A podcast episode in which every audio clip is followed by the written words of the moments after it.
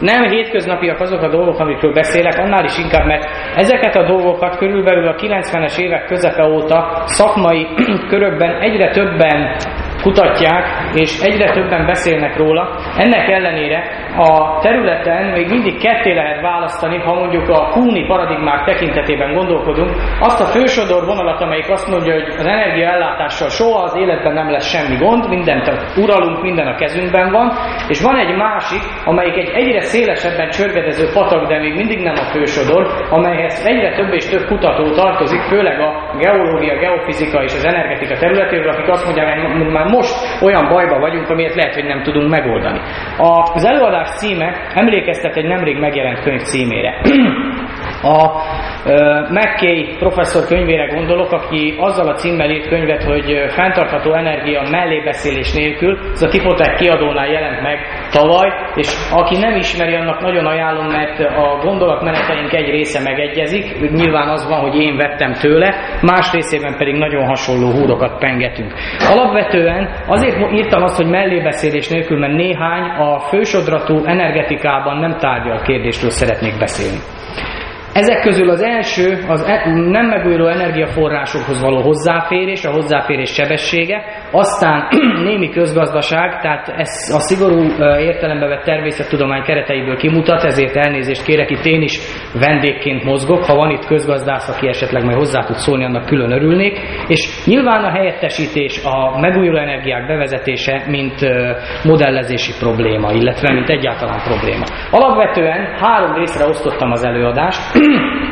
Az első részben nagy általánosságokban a fosszilis források kitermelésének a jelenlegi helyzetéről, a források definíciójáról, azok közötti mennyiségi és minőségi különbségekről szeretnék beszélni. A második részben némi közgazdaságtan, illetve valamennyi kis technológia, amennyit én a mérnöki tudományokhoz értek, és a harmadik részben lenne szó némi olyasmiről, amit azok a kutatók, akik ezzel régóta foglalkoznak, kivezető útnak gondolnak, vagy látnak, hogy ne adjak senkit úgymond kérdésekkel hazamenni. Akkor kezdjük rögtön az elején. Nézzük meg, hogy hol tartunk most. Miért írtam azt, hogy a fosszilis kor felénél vagyunk? Szintén a Tipoteknek egy kiadványára utalnék, Jeremy Leggett angol olajgeológusnak a könyvére, aminek nemes egyszerűséggel az a címe, hogy a fele elfogyott.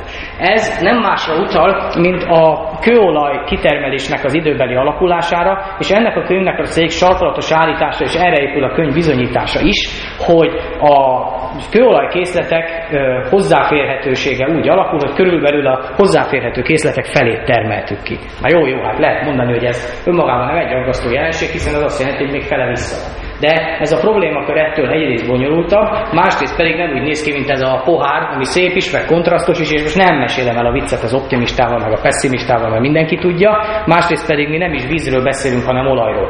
Nagyon fontos, aztán most az elején leszedezni, hogy amikor nem megújuló energiaforrásokról beszélünk, akkor gondoljunk arra, hogy ezek bányászati folyamatoknak a végtermékei egyrészt, másrészt nekünk nem a nyersanyag voltuk a fontos, hanem az energiatartalmuk. Éppen ezért nem lehet tökéletes analógiát vonni a vasércbányászat és mondjuk a kőolaj bányászat között azért, mert míg a vasércet megéri akármilyen áron kitermelni, ha van olyan hülye, aki megfizeti, ugyanakkor a kőolajat energiahordozóként nyilván csak addig, amíg nem fektetünk többet a bányászatba, mint amennyit maga az olaj ér mármint energetikailag. Ez egy nagyon fontos dolog, erről később külön szeretnék beszélni. Most, hogy érezzük, hogy mit jelent ez a probléma, hogy a kőolaj kitermelés felénél tartunk, tehát hogy a forrásoknak a felét már kibányáztuk, ahhoz egy történetet kell elmesélnem, e, és ezt a történetet megismételhetném száz számra a Földön, én egyet választottam ki, amelyik a leghíresebb ezek közül. Ez Albert Bartlettnek a példája, ez a történet, amelyik azt mutatja, hogy milyen eszeveszetten nőtt a kőolajbányászat sebessége, meg egyáltalán bármilyen folyamat sebessége mondjuk az elmúlt 100 vagy 200 évben. 2008. novemberében a New Scientist-ben megjelent egy csak grafikonokból álló cikk lényegében némi magyarázó szöveggel, ahol két grafikon pár összesen 16-16 grafikonon mutatta meg, hogy a Földön általában a káros folyamatok döntő többségében az ember hatására exponenciális romlást mutatnak, tehát ezek a káros folyamatok exponenciálisan futnak fel, így például az erdőírtás, a vízszennyezés, a nitrogénciklus felborulása, a szennyezőanyagok kibocsátása és így tovább. Ezt az exponenciális én most az olajbányászaton keresztül szeretném megmutatni, amely első közelítésben most úgy kezelem az kőolajbányászatát, mint egy, egy, egy darab exponenciális függvény, amelyik az 1900-as évek legelején indult, és mai napig töretlenül tartott, és körülbelül 23 évente kétszereződött meg. Ezt, ha jól emlékszem, olyan nagyjából 2,5% éves növekedést jelent. Az egyes téglalapok tehát azt mutatják, hogy egy adott időpontig, illetve később egy adott időintervallumban mennyi olajat bányáztak ki. Látható, hogy 1916-ig ennyit, aztán a növekedés következtében a következő időszakban, ami már rövidebb, mint az előző, mert mondjuk az előző az olyan 20 évig tartott, mondjuk 1895-től, a következő az már csak 23 év, aztán a következő az megint 23 év, nézzék meg, a következő 23 évben, tehát 1939 és 62 között annyi olajat bányáztak ki, mint előtte összesen. Aztán, ha megyünk tovább, ez a jelenség ismét megismétlődik, hiszen az exponenciálisnak ez a tulajdonsága. 1962 és 85 között megint annyi olajat bányáztak ki, mint előtte összesen, és az elmúlt 23 évben szintén annyi olajat bányáztak ki, mint előtte összesen. Na most nyilván, ha az emberiség továbbra is fenn szeretné tartani a jelenlegi gazdasági berendezkedést, már pedig mm, mondom vendégként mozogva a közgazdaság asztalán hozzá kell tenni, hogy ezt az állítást kellő mélységében nem tudnám megalapozni, de úgy tűnik, hogy az emberiség nem tud elszakadni a folyton növekvő gazdaság paradigmájától, legalábbis a jelek erre engednek következtetni. Igen. Nézzél a képre, ezt akartad mutatni? Nem lehet, hogy egy szín hiányzik, nem megy a drót? Igen, ezt, ezt... Jó, nem szóltam. Mi a gond? Azt hittem, hogy valamelyik, á, hogy, hogy, vonalak, hogy vonalak hiányzanak, mert a piros szín a dróton nem fér át. Ja, megvan valahogy keretezve, de azt hiszem, hogy itt is. Uh, tehát uh, most egy pillanat egyet visszamegyek, nem, tehát nincsenek keretek, Jó, tehát nincs, nincs pirossal elválasztva. Semmi. Jó. Tehát, hogyha továbbra is ezt a pályát követjük, akkor ugye a következő 23 év történelme úgy alakulna, ha ezt az olajbányászat lehetővé tenni, hogy ezt a téglalapot még egyszer ki kéne vetítenem, illetve nyilván ahányszor eltelne 23 év, annyiszor kellene ezt megtöbbszörözni. A kérdés az, hogy lehetséges-e ez, és ha igen, akkor milyen áron. És akkor most visszanyúlnék 1956-ban az Egyesült Államokba, ahol akkor a Shell olajgeológusa Hubbard előállt egy elmélettel, amit az 56-os konferencián mutatott be, Nevezetesen ez az elmélet azt tartalmazta, hogy tett egy becslést az ő modellje alapján arra, hogy mekkora olajkészlet lehet még az Egyesült Államok szárazföldi területe alatt. Ezt olyan 30%-os biztonsággal ő akkor meg tudta mondani, és az utólagos dolgok fényében nem tévedett jelentőset, és a kitermelést úgy modellezte, mint egy hát Gaussra emlékeztető görbét. Igazából a kutatók között nincs még teljes egyetértés abban, hogy ennek a görbének pontosan milyen a matematikai alapja, mert az adatoknak a szórása miatt többféle görbét is rá lehet illeszteni, tehát akár Gauss, akár másmilyen, és még egyelőre a jelenség mögött nincs megfelelő matematikai magyarázat, leszámítva egyetlen egy, egyelőre névtelen bloggernek, aki a nevéből ítélve a, mm, az asztrofizika területén dolgozik a modelljét, ő ezt olaj sok modell modellnek hívja, a részletekben nem megyek bele, annál is inkább, mert nem tudom, hogy kiről van szó, de a modell az korrektnek tűnik. Szóval, visszatérve Hubberthez. Hubbert 1956-ban azt jelezte előre, hogy a görbe, tehát az olaj kitermelés továbbra is növekedni fog, nagyjából a 70-es évek elejéig, majd aztán elkezd csökkenni.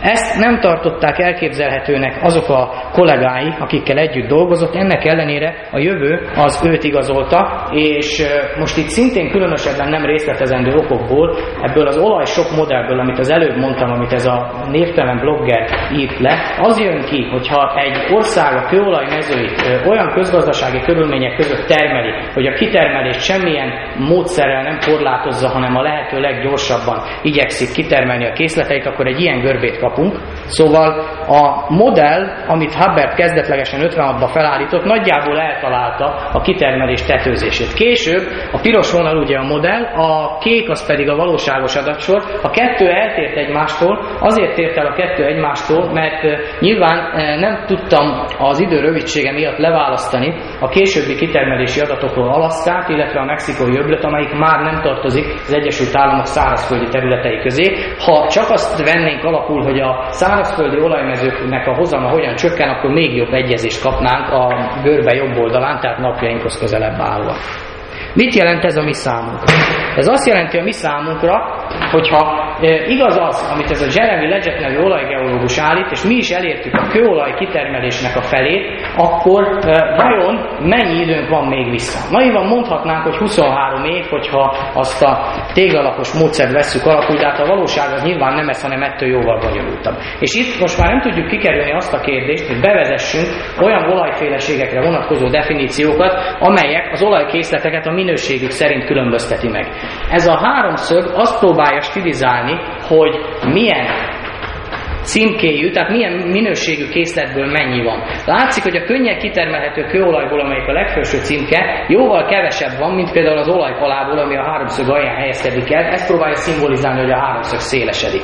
A könnyen kitermelhető olajnak egy kicsit több, mint a felét kibányázták már a Földön, míg az olajpalát éppen ott csak most kezdik el bányászni. Az olajpalából körülbelül 10-szer, 20-szor több a kitermelhető készlet, mint amennyi a könnyen kitermelhető olajból volt. Azonban itt két olyan fontos szempontot is figyelembe kell venni, amit nem szoktak figyelembe venni azok, akik erről beszélnek. Méghozzá az egyik az a kitermelésnek a drágulása, a másik pedig a kitermelés sebessége. Mind a kettőt nyilak ábrázolják a háromszög mellett. Ahogy az olajféleségek mentén haladunk lefele, azt a tényt tudjuk megállapítani, hogy ezeknek az olajféleségeknek egyre rosszabb a minősége. Tehát a könnyű olaj, amelyiket egészen, tehát lényegében az elmúlt száz évben szinte korlátlan mennyiségben hozzá lehetett férni, az az, hogyha elkezd fogyni, akkor nyilván helyettesíteni kell, és ezt a helyettesítést nehéz olajjal, olajhomokkal, aztán olajpalával próbáljuk meg. Azonban ezekről el kell mondani, hogy főleg a kontraszt éles az olajpala esetére vonatkoztatva mondom el, az olajpala esetében már nem olajról beszélünk, hanem egy olyan kátrányos palakőzetről, amelyik át van itatva egy picit ilyen szénhidrogénekkel, és hogyha ezt mondjuk megőrlik, és átjáratják forró gőzzel vagy meleg vízzel, akkor kinyerhető belőle az olaj, de nyilván ennek a, az olajnak az energia tartalma az elmarad attól, ami a könnyű olajé volt, mégpedig azért, mert hogyha mondjuk kitermelés egységre vetítjük, akkor sokkal több energiát tettünk bele a kitermelésbe, meg abba, hogy megőröltük, meg abba, hogy átjárattuk forró gőzzel. Na most a következő szempont, amit itt még figyelembe kell venni, az a sebesség. Míg a könnyű olaj esetében, egy hagyományos olajmezőnél, ha kétszer annyi olajat akartak bányászni egy fiatal mezőből, akkor nagyon egyszerű volt a megoldás, fúrtak bele még egy kutat, és aztán elkezdett jönni a kőolaj nagyobb mennyiségben. Na most az olajpala esetében sajnos nem ez a helyzet, hanem inkább olyasmi, mintha valaki minden áron ezen az ajtón be akarna jönni egy keresztbe fordított létrával, ez nem sikerül. Egyszerűen hiába vannak óriási mennyiségű úgynevezett nem hagyományos olajkészletek, ezek mondjuk az utolsó három kategória itt a táblán, Hát hiába vannak nem hagyományos olajkészletekből jelentősebb, nagyobb mennyiségek rendelkezésre állva, mint a könnyű olajból, ezeknek a kitermelési sebessége soha nem fogja tudni elérni azt, amit a könnyű olaj esetében meg tudtunk csinálni. Mert még az előbb még egyszer mondom, a könnyű olaj esetén láttuk, hogy azok mezőkbe tömörülő tulajdonképpen ilyen tartályok a föld alatt, addig például az olajpala esetében egy kátrányos kőzetből kell kinyerni az olajat. Jellemző, hogy míg a könnyű olajból jelenleg a földön körülbelül 74 millió hordót bányásznak naponta, addig az olajpala esetében pedig most már az ár is abba a kategóriába esik, hogy tulajdonképpen akár meg is érné ezt az egész játékot csinálni, összesen nem értük el még a 3 millió hordót naponta. Ez azt jelenti, hogy a kettő között hát nagyságrendi különbség van, és ez vélhetően a jövőben így is marad illetve természetesen, ha csökken a könnyű olaj mennyisége, akkor ez az arány megváltozhat természetesen, de ez nem jelenti azt, hogy mennyiségében jóval több lehet az olajpala. Tehát magyarul, hiába van egy óriási, nem hagyományos olajkészletekből álló olajos hordónk, arra a természet egy nagyon pici csapot szeret. Hogyha leget, legyet nyomán vagy akár azon kollégák nyomán, akik ezt a kérdést vizsgálták, megpróbáljuk modellezni a hátralévő könnyűolaj kitermelhetőségét, akkor ezt az ábrát rajzolhatjuk fel. Ugye ezt én most itt napjainknál megállítottam, de hogyha engedjük, hogy a jövőbe menjen, akkor látható a két szaggatott, ami a nem megvalósuló forgatókönyv, és a valóságos, amelyik hasonlít az Egyesült Államok esetében már tapasztalt helyzetre, tehát nevezetesen miután a könnyen hozzáférhető olajnak a felét kitermelték, a második felét azt már csökkenő ö, sebességgel lehet kitermelni, így a rendelkezésre álló olajkészletek az úgynevezett kitermelési csúcs után, ami ott látható, ahol elágazik a görbe három felé, az ö, egy egyre kisebb mennyiség. Ez miért fontos? Azért fontos, mert napjainkban a világ energiaigényéből a kőolaj 40%-kal részesedik, a szállításban pedig 95%-kal, tehát a gazdaság és főleg a szállítási szektor rendkívül jelentősen kőolaj függő, és arra vonatkozóan a számítások ugyan eltérnek, de a szakértők egy része mindenképpen megegyezik abban, hogy ezt a kitermelt kőolajat nem lehet egyik napról a másikra helyettesíteni például a közlekedésben. Ha megnézzük a többi fosszilis forrást, bocsánat, még nem, tehát ha megnézzük a kőolajmezők felfedezési rátáját, akkor egy érdekes jelenséget tapasztalhatunk. Ez az ábra 10 éves dobozokkal mutatja a felfedezett kőolajkészletek nagyságát, ez vonatkozik a baloldali tengelyhez, kékkel, ami már történelmi tény, pirossal, ami a jövőben várható, és folytonos vonallal a jobboldali tengelyhez tartozóan a kitermelést. Ha emögé egy modellt szeretnénk rakni, akkor a következő modellt lehetséges emögé tenni. Ugye látszik, hogy a 60-as években tetőzött a kőolajmezők felfedezési rátája a Földön, és azóta folyamatosan csökken. Nyilvánvaló, mivel csak azokat a mezőket lehet becsövezni, ellátni kutakkal és termelni, amelyek fel vannak fedezve, azokat is időbeli késéssel. Így nagyon nem meglepő, hogy a kitermelési görbe nagyjából szintén ezt az alakzatot követi, lényegében pár évtizedes eltolódással. Ha egy adott ország esetén nézzük, akkor ez még könnyebben látható, mert egy adott országnál nincsenek elsimítva például a világgazdasági válság okozta hatások, vagy akár az adott ország gazdaságának a hatásai. Tehát ha például az Egyesült Államoknál egymásra toljuk ezt a két görbét, akkor nagyon erős korrelációt találunk a kettő között, tehát nagyon együtt fut a két görbe. Megcsinálták ezt az elemzést az Egyesült Államok esetében kőolajra és földgázra is mindkét esetben jó egyezést lehetett tapasztalni, de a lényeg az, hogy a modellel nem maradjak adós. Egy egész egészen más területről vett modellt vezetett be Ugo Bardi, aki azt hiszem talán a Bolonyai Egyetemen dolgozik. A modell pedig a ragadozó és zsákmányállat populáció közötti dinamikát hozza ide. A felfedezéseket a, zsák, a zsákmányállattal, a kitermelés pedig a ragadozóval modellezve, és így akkor ebben az esetben ezt a két görbét együtt a Lotka Volterra differenciál egyenlet rendszerrel lehet kezelni. Ők ezt a tavaly előtti évben publikálták. És nem csak itt igaz, hanem működik olyan viszonylag egyszerű esetekben is, amikor például arról van szó, hogy meg kell becsülni azt, hogy a bálnák miért fogytak el az északi tengeren, és így tovább ott is működik, de hát nyilván az közelebb is áll a modell alkalmazhatóságához. Jó? Igen, tessék. Hogy ugye ez a olajcsúcs, ez egy nagyon érdekes dolog, mert akkor igazán igazolható, hogy ez a meredek lefelé ívelés, ez bekövetkezett, és most pont ott tartunk, hogy ezt most már lehet azt mondani, hogy 2011-ben több olajat termeltek, és vagy 2010 szóval átbillent ez a dolog egyértelműen, vagy ez még inkább teória?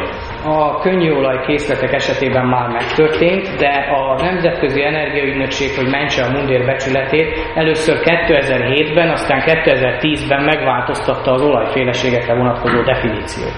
2007-ben a könnyűolaj mellé oda tették a folyékony földgázt és a nehézolajat, így a következő években a kitermelés lassan növekedett. 2008 nem számít, mert a gazdasági válság hatása minden olajféleségen érzékelhető volt, és 2010 után, amikor az új definíció szerinti olajkészletek sem mutattak növekedést, hanem stagnálásba csaptak át, akkor utána hozzácsapták a bioüzemanyagokat is, így aztán a kőolaj kitermelés a mai napig évi fél százalékos növekedést mutat, viszont ha csak a könnyűolajat nézzük, a könnyűolaj kitermelési csúcsa 2005-ben volt, és ahhoz képest már 2%-kal lejjebb vagyunk. Persze ez még nem szignifikáns különbség, de ennek ellenére azt lehet mondani, hogy ebben az adatsorban már látszik ez a hatás. Különben egy érdekes dolog, az ellen szoktak nagyon sokan ágálni, hogy ez az olajcsúcs nem következett be, körülbelül addigra, amikor ezt jelezték a modellek. Valóban néhány év eltérés, egy gazdasági válság vagy bármi más miatt előfordulhat. Azt azonban érdemes megjegyezni, hogy 2003-hoz képest a főolaj ára megötszöröződött. És ennek ellenére a kitermelés nem növekedett számottevően,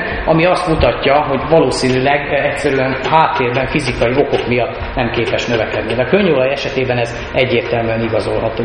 Az igazi kegyelemdöfés azt mondják a szakértők, azt fogja hozni, amikor a szaudarábiai kőolaj kitermelés elkezd csökkenni, ez pedig egyetlen mezővel hozható összefüggésbe a szaudarábiai Gavar nevű mezővel, amelyik 1951 óta működik, a mostani átlagos napi hozama 5 millió hordó, ami körülbelül a világ kitermelésének 6,3%-a durván. Azaz, ha ez a mező elkezdi csökkenteni a hozamát, akkor nyilván Szaúd-Arábia is, és ezzel együtt el fog kezdődni a kőolaj kitermelés grafikon szerinti esése is, mert egyéb országoknak nincsenek olyan tartalékai, amivel ezt ki tudnák egyensúlyozni. Szaúd-Arábiának a hivatalos papírok szerinti adatok alapján vannak ilyenjei, viszont van ez a Wikileaks nevű dolog. A Wikileaks adatbázis az pont azért érdekes, mert nem csak diplomáciai dolgokat lehet benne találni, hanem lehet benne találni a kőolajra vonatkozó adatokat is, ha valaki bogarázta. A Szaudarábiai Olajminisztériumnak egyes adatai alapján amerikai diplomácia figyelmeztette az Egyesült Államok kormányát, hogy Szaudarábia rendszeresen hazudik a tartalékolajkészleteket tekintve, mert ilyenje nincs. Tehát, hogyha a szaudarábiai gavar mező elkezdi a hozamát csökkenteni, akkor azt lényegében azonnal észre fogjuk venni. Ez annál is inkább valószínű, mert zárójel némi olajgeológia. A kőolaj, amíg nagy mennyiségben van jelenlegi rezervoárban, olyan nyomásviszonyokat alakít ki, hogy nem szükséges semmilyen külön befektetés, csak maguk az olajkutak azért, hogy jöjjön az olaj. Amikor azonban egy mennyiség alá esik a kőolaj, akkor elkezdik vízzel pumpálni tele a mezőt, hogy az fölhozza a kőolajat, és ezzel a vízbefecskendezéssel tovább lehet éltetni a mezőt, és nagyobb hányadát lehet kinyerni a benne lévő olajat. Azonban ez hordoz magában egy súlyos kockázatot is. Amikor a tapasztalatok az amerikai bányászatból azt mutatják, amikor a vízfrakció eléri a 60%-ot a mezőben, akkor a mező instabilá válik és összeomlik. Tehát olyan nyomásviszonyok alakulnak, hogy a kitermelés utána lehetetlenné válik. A legutolsó adatok 2006-ból nyilvánosak, Szaudarábiából a gavar olajmező vízfrakciója az 55% volt 2006-ban, ha jól emlékszem az adatra. És térjünk vissza további két olyan energiahordozóra, amelyik túlnyomó részt teszi a világ energiaellátásában, ez pedig a földgáz és a kőszén. Most nem ismétlem el az egész mesét, mert egyrészt időnk sincs rá, másrészt nem különösebben adna újat, novumot ahhoz képest, amit az olajjal kapcsolatban elmondtam. A földgáz és a kőszén esetében is a modellek a jövőre vonatkozóan, ha a gazdasági rendszer ilyen marad, és továbbra is a lehető legnagyobb sebességgel termelik ki az olajat, illetve a fosszilis energiahordozókat, akkor megjelenik egy kitermelési csúcs a földgáz esetében is körülbelül 2020 és 2040 között valamikor, illetve a kőszén esetében is ugyanezt láthatjuk. Miért van két görbe? Azért van két görbe, mert még mindig nem lehet eldönteni a rendelkezésre álló adatok alapján, hogy a most, ha valaki olvas vagy hallgat híreket, tudja, de most fellángolt gázfala iránti lelke lelkesedés az vajon tartós lesz-e, vagy lufinak bizonyul. A gázpala az hasonlít egy picit az olajpalához, tehát itt is arról van szó, úgy kell elképzelni, hogy hagyományos gázmezőben egy nagy lufi van gázból, a gázpala készletek esetében pedig úgy néz ki a mező, hogy ilyen pici kis buborékokban, mint a szivacsban a buborékokban benne a gáz, és lefúrnak függőlegesen, majd onnan visszintesen kiindulva a hidraulikus frakciók segítségével repesztik a kőzetet, és felnyitják ezeket a pici buborékokat. Csak hogy miután ezeket a buborékokat kinyitották, a furt kút lényegében az első három évben kihozza az összes gázt, amit ott a repesztéssel el lehetett érni, és aztán elapad. Egy hagyományos gázmező esetében egy kút 20-30 évig is működik, egy palagázmező esetén a kút három év után lényegében kimerültnek tekinthető, így csak ahhoz, hogy szinten tartsuk egy gázpalamező kitermelését, három évente furkálni kell kutakat, még a hagyományos mező esetében ez körülbelül 30 év, azaz ha összevetjük, láthatjuk, hogy körülbelül 10-szer több energiát kell befektetni. Ez az energetikai hatásfokán vagy a visszanyert energiáját ennek a rendszernek jelentősen elrontja. Ráadásul, hogyha kiderül, hogy az ide befektetett pénzek ugyanúgy lufinak bizonyulnak, mint sok más közgazdasági dolog az elmúlt évtizedben, akkor ez a terület a tőke kivonása után olyan komoly veszteségeket szenved el, hogy nem várható a további felfutása. Tehát ezért van két görbe. A sötét kép mutatja azt az esetet, ha ezek a pala készletek is kitermelhetők, a világos kép pedig azt, ha nem.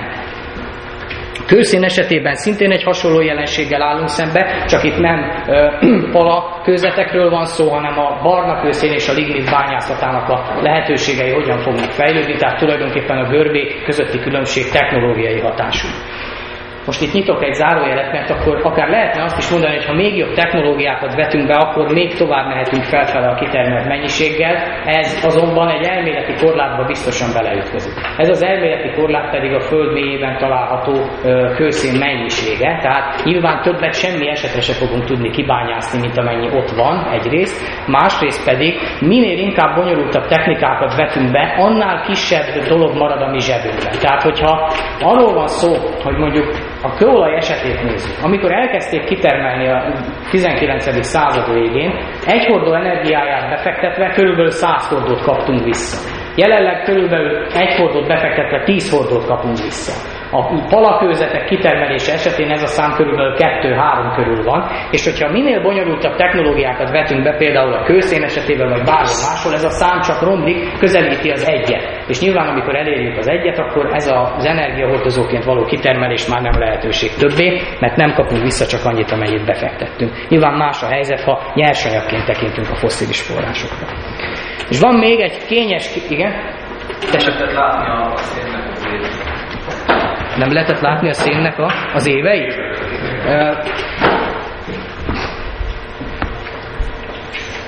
Megpróbálom. Hát, ha itt csak valami takarja. Az a helyzet, hogy itt most a tengelyt kéne átállítani, de ezt tehát nem, nem, nem szeretném most megtenni elmondom, hogy körülbelül hol mi van. Tehát durván, amikor elágazik, az nagyjából a jelen helyzet, tehát itt van körülbelül 2010, és a kitermelés csúcsa 2040 és 2060 között van. Viszont mivel... Ó, igen? Egy más kérdés. Tessék, nyugodtan. A földgázhoz, ha úgy tudom, elég potenciálisan nagy a a tengerek mélyén kalát formájában, hogy ezt tartalmazta ez, vagy, vagy ez annyira ideális, hogy nem lehet vele számolni, mert az írtózatos nagy mennyiségekről becsüljük. Szibéria.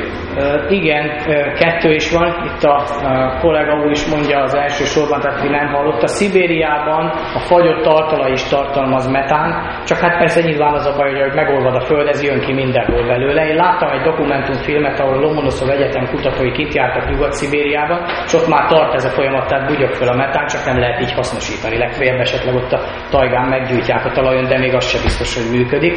A metán kitermelhetősége a vízből, illetve az óceánok mélyéből, erről több tanulmányt lehetett olvasni. Lehetségesnek lehetséges, olyan drágára becsülik, hogy az elkövetkező tíz évben előre jelezhető folyamatokban még nem szokták belekalkulálni. Ha belekalkuláljuk, akkor is e, kell valami fontos különbséget tennünk, és valamiért ez nem akar visszamenni, illetve sokat visszament, bocsánat. Jó, tehát a ha itt a gázmodellt nézzük, akkor azt mindig külön kell választanunk, ha van egy készlet, akkor annak hányad része termelhető ki, mondjuk egy 100%-os hatásfokú technológiával, ami nem létezik. Ez körülbelül ezeknek a készleteknek durván a negyede szokott lenni, és akkor utána még meg kell csinálnunk azt is, hogy nyilván ennek gazdasági korlátai is lesznek. A gazdasági korlát az viszonylag egyszerű, és ezt felül szokták becsülni, úgy becslik felül ezt a dolgot, hogy azt mondják, hogy nézzük meg, hogy most mennyit töltünk a világgazdaságból energiára. Ez most durván 12-13 százalék, összevethető az 1979 olaj, 79-es olajválságkor tapasztaltal, akkor is 15 százalék körül volt. Szóval mondjuk azt mondjuk, a világgazdaság elbír 20 százalék energiaterhet, és engedjük el addig, és akkor ebből mennyi termelhető ki. Én azt gondolom, hogy a, a tengerben található metánhidrát készletek ezt a görbetően 10 és 20 százalék közötti mennyiséggel tudják esetleg megemelni, de egyelőre én nem tudok róla, hogy olyan technológia lenne, amelyik kell akár csak mit tudom én ilyen félipari mennyiségben ezt megpróbálták volna.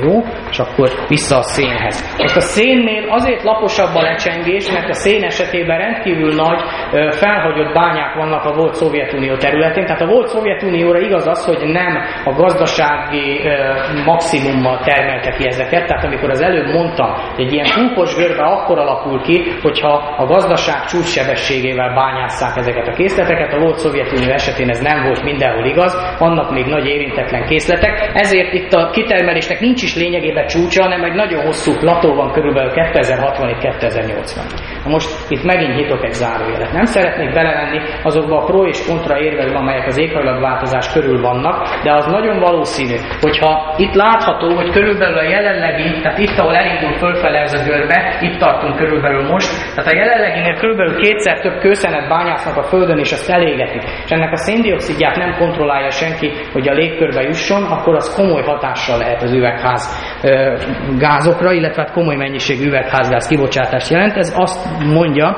hogy ha ezt mind megcsináljuk, akkor biztos, hogy nem lesz tartható az a 450 millió részre behúzott határ, amit most az emberiség úgymond kitűzött maga elé, bár a betartása az kétes. Az utolsó dolog, amiről kell még beszélnünk ebben az esetben, az egy jelenleg talán egy kicsi méltatlanul mellőzött, ugyanakkor nem csodákat tenni képes energiahordozó, ez pedig az atomenergia. És itt is a hagyományos pillanatilag működő második, illetve itt-ott ott már feltűnedező harmadik generációs atomreaktorok adta lehetőségekről beszélek. Nem megyek bele sem a fúziós energia, sem a szaporító reaktorok utcájába, mert ezek az elkövetkező 20 évben még nem jelentenek valós alternatívát. Ha a bizonyított uránkészleteket vizsgáljuk, akkor azt tapasztalhatjuk, hogy míg az igények egy nukleáris reneszánszra épülő forgatókönyv esetén 2030 után is a piros vonal szerint nőnek, addig ezek a Nemzetközi Atomenergia Ügynökség bizonyított uránkészletekre vonatkozó adatai a kitermelés a kék görbét fogja követni, tehát 2030 után lehet egy csökkenés benne tapasztalni. Meg lehet tőlem kérdezni és joggal, hogy vannak-e feltételezett készletek, és ha igen, azok miért nincsenek benne ebben az ábrában. Ennek viszonylag egyszerű oka van. Két ország esetében már Biztosan megtörtént a az uránkitermelés csúcsa, ez pedig Franciaország és az Egyesült Államok. Az Egyesült Államok például jelenleg onnan kap sok uránt az atomerőműveiből, szerelik le a volt szovjet rakétafejeket. Szóval Láttuk ennek a két országnak az esetében, hogy amikor a kitermelés tetőzött és elkezdett csökkenni, a feltételezett készletek, amelyeket korábban nagyon nagynak is hittek, lényegében lenullázottak. Tehát ennél a két országnál biztosan tudjuk, hogy a feltételezett készletek valami oknál fogva rendkívül jelentősen túlbecsültek voltak egész addig, amíg volt bizonyított uránkészlete az országnak, és amikor elkezdett a bizonyított uránkészlet csökkenni, a feltételezett készletekről kiderült, hogy legtöbbször csak papíron léteznek. Ám de tegyük fel, hogy mégis vannak a Földön körülbelül akkora feltételezhető uránkészletek, mint amennyi bizonyított is van. Ebben az esetben ez a csúcs 30 évvel a jövőbe vándorol, tehát 2070 környékére. Sajnos ezeknél a görbéknél ugye a görbe alatti terület az, ami az összes kitermelhető mennyiséget tartalmazza. Ebből kifolyólag a csúcsnak a helyzete nagyon kevéssé érzékeny az alatta lévő összes mennyiségre, tehát nagyon lassan vándorol előre az időben. Ugyanez igaz a kőolajra is. Kőolaj esetében nincsen még 30 százalék bizonytalanság sem a készletek nagyságára vonatkozóan, ez pedig a csúcs évében plusz-minusz 5 év eltolódást jelent össze-vissza, tehát nem túl jelentős. Amikről eddig beszéltünk, tisztelt Hölgyeim és Uraim, azok a hagyományos nem megújuló energiahordozók voltak. Ezek teszik ki a Föld összes energiaforrásának jelenleg a 90%-át. Tehát a társadalmunk ezekre a rendszerekre épül, és ennek köszönhető az, hogy mi itt most tudunk beszélgetni, én ide tudtam jönni villamossal, és így tovább. Hát minden, ami körülöttünk van, a 7 milliárd ember élelmiszere, a tiszta ivóvíz, nem, nem fokozom, az mindennek köszönhető. És miután láttuk, hogy ezeknek a helyettesíthetősége egymással nagyon nehézkes és csak időbeli nyereséget jelent, ezért el kell gondolkodnunk azon, hogy milyen piaci körülmények azok, amik megkönnyíthetik annak a leváltását, ami látszik, hogy előbb-utóbb el fog fogyni. Tehát át szeretnék menni a második részre, amelyben egy kicsi közgazdaságtant is szeretnék érinteni. Először még egy rossz hír, aztán utána már szép lassacskán majd fognak jönni a jobbak. Az első az egy nagyon fontos dolog, az úgynevezett exportland modell. Nem elég arról beszélnünk, hogy mennyi kőolajat vagy földgáz termelnek a Földön. Arról is beszélnünk kell, hogy azok az országok, amelyek termelik, legtöbbször nagy mértékben felhasználói is ennek a forrásnak, tehát a saját hazai fogyasztás az jelentős, és legtöbbször növekvő tendenciát mutat. A kőolaj esetében néhány országtól eltekintve fejlődő országokkal találkozunk. Így például vegyünk egy nem is hipotetikus országot, hanem mondjuk Egyiptomot, amire ez, ez az ábra igaz is lesz.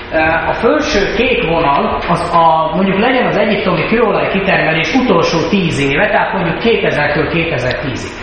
Induljon a kitermelés 2 millió hordó per naptól, és az ország belső fogyasztása pedig induljon 1 millió hordó per naptól. És tételezzük fel, ami egyébként valóságos is volt, hogy az egyiptomi kőolaj kitermelés az évente 5%-ot csökken, ez látszik, hogy a 2 millióról szépen lassan elkezd az 1 millió felé tartani, tehát így esik a kőolajbányászat, viszont mivel van elegendő az országnak, ezért a hazai fogyasztás bővülésének nem szabja semmi gátját, mert az ország ebből csinál ugye plusz GDP-t, és ebből eteti az embereket ugye az eladott olajdolárokból, ezért a belső fogyasztás, ahogy a narancsága görbe mutatja, lassan képes növekedni. Azonban az ország exportja nyilván a kettő görbe összege, illetve különbsége, tehát a zöld görbe Látszik, hogyha ilyen körülmények állnak fent, mint amik Egyiptom esetében a valóságban is fennálltak, ez az ország tíz év alatt beszünteti az exportját. Ha megszűnik az olajexport, megszűnnek az olajdollára, és ha ezt mondjuk pont egybeesik egy olyan élelmiszeripari árrobbanással, mint amilyen volt 2009-2010-ben, akkor pont az a helyzet áll elő, mint ami tavaly tavasszal Egyiptomban. Tehát ez egy nagyon fontos kérdés. Nem elég azt vizsgálni, most általánosságban beszélve a Föld összes országáról, hogy mennyi olajat bányásznak, hanem azt is vizsgálnunk kell, hogy ebből mennyi jut ki a világpiacra. Nem tettem be az ábrát, most már bánom, mert érdekes lett volna. A világpiacon mozgó kőolaj mennyisége, tehát ami kikerül a termelő országokból a piacra, az 2006 óta már lassan csökken. 45 millió hordóval tetőzött akkor, most már csak olyan 43 millió hordó körül van.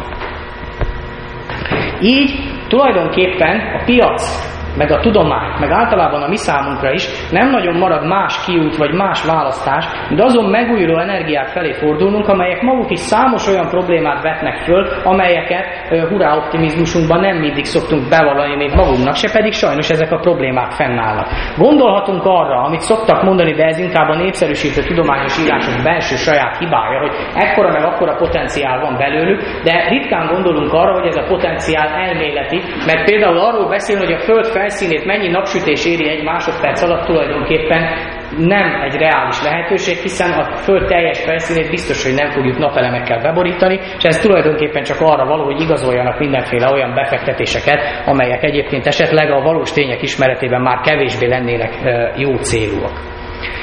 És amikor azt mondjuk magunknak, mi legalább akik a természettudományban úgymond járatosabbnak gondoljuk magunkat, hogy a technika eddig mindig legyőzött mindenféle problémát, és majd ezután is győzni fog, akkor érdemes csak a milyen tartás véget néhány dolgot végig gondolni.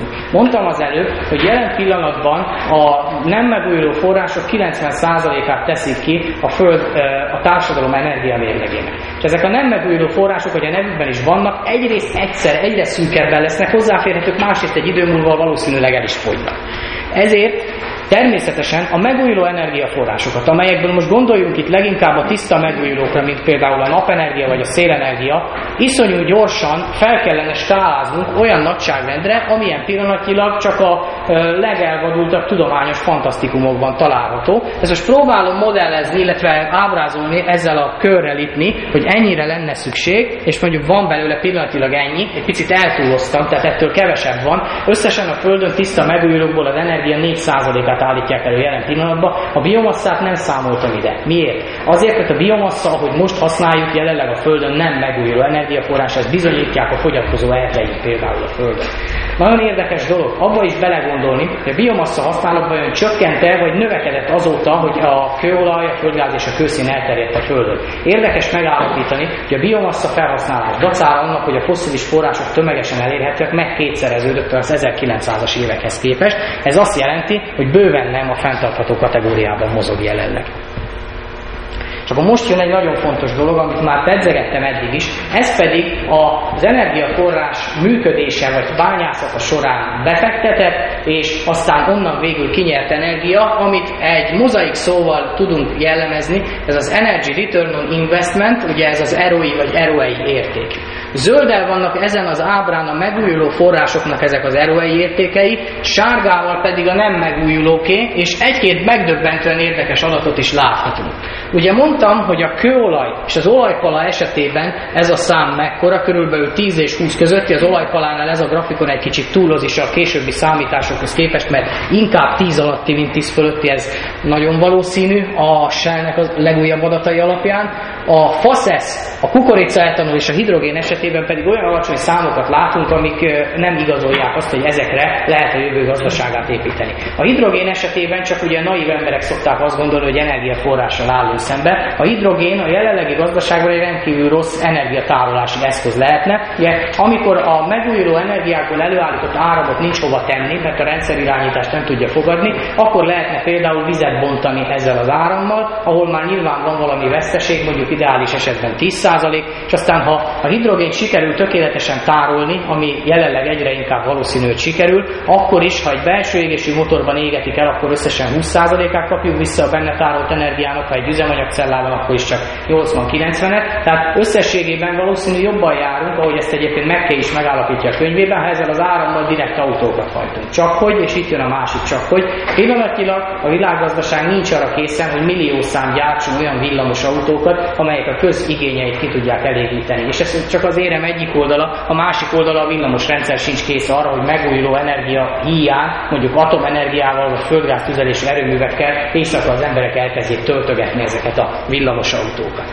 A megújulók esetében meglepő látni, hogy a, a szél és a, ez itt nem látszik, itt ez a lap, ez azt akarja jelenteni, hogy vékony, lapos napelem, vékony film, ezeknek a, meg, a energetikai visszanyerhetősége egészen magas, 30-40 is tud lenni, de ez a grafikon nem számol egy olyan tényel, amivel az MIT kutatói számoltak, tavaly jelent meg egy konferencia kiadványban egy cikk, amelyik arról szól, hogy nem elég azt figyelembe venni, hogy egy darab napelem 30-szor annyi energiát állít elő, mint amennyibe a saját gyártása kerül, azt is figyelembe kell venni, tenni. Ha fosszilis forrást akarunk kiváltani ezzel a napelemmel, akkor tucatszám fogjuk építeni, és itt a sebesség is számítani fog. Mert nyilván, ha nincs olyan túl sok plusz tartalék energia a világ rendszerében, mert mondjuk már nincs elég fosszilis, akkor a napelemeknek a bevezetési sebessége nem lehet gyors, azért, mert akkor veszi el az egyébként is szűkös energiát a rendszertől. Ez nyilván megszab egy bevezetési sebességet, illetve nyilván ezek a napelemek is egy idő után előregszenek, és kell cserélni folyamatosan a legöregebbek, legöregebbeket ebben a rendszerben.